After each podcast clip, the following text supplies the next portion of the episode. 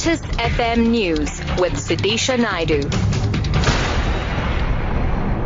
It's nine o'clock. Good morning. Justice and Correctional Services Minister Michael Masutha says he will apply his mind whether to appeal a ruling by the High Court in Pretoria to grant Clive Derby Lewis parole. Masutha announced late yesterday that he'd given effect to the court order setting Derby Lewis free on medical grounds.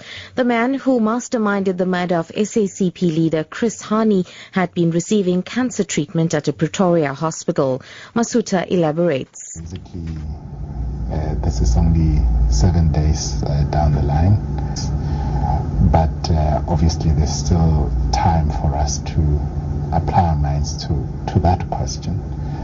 But at this stage, our focus really is on ensuring that um, both the parole uh, placement process and the smoothing in of uh, the installation of the conditions Government has managed to market the country as the best destination for investment in the continent at the World Economic Forum on Africa, which ended in Cape Town last night. President Jacob Zuma and former British Prime Minister Gordon Brown shared the stage at the three-day meeting.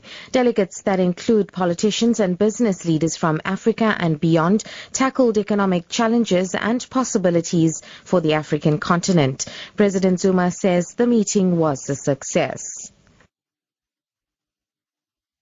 Moving abroad, the Indian Prime Minister Narendra Modi has arrived in Bangladesh for a two-day visit, during which he will sign a historic land border agreement.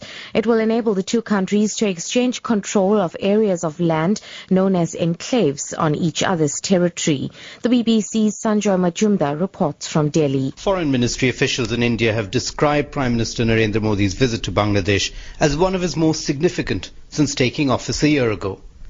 That's because of the historic land border agreement that is to be signed between the two countries.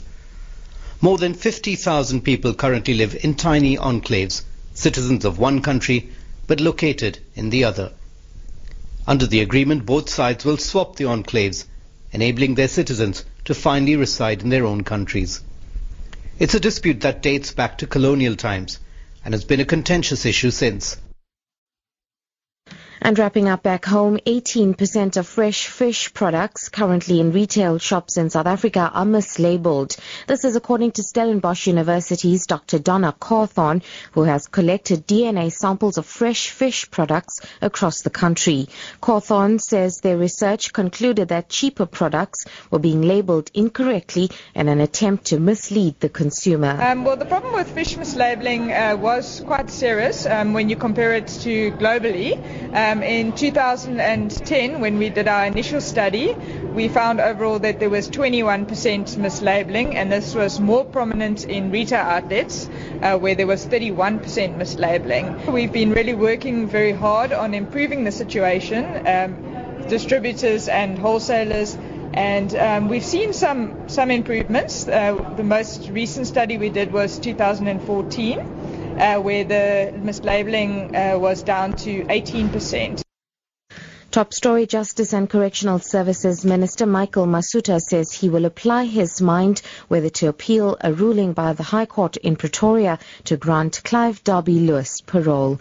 I'm Sudisha Naidu for Lotus FM News.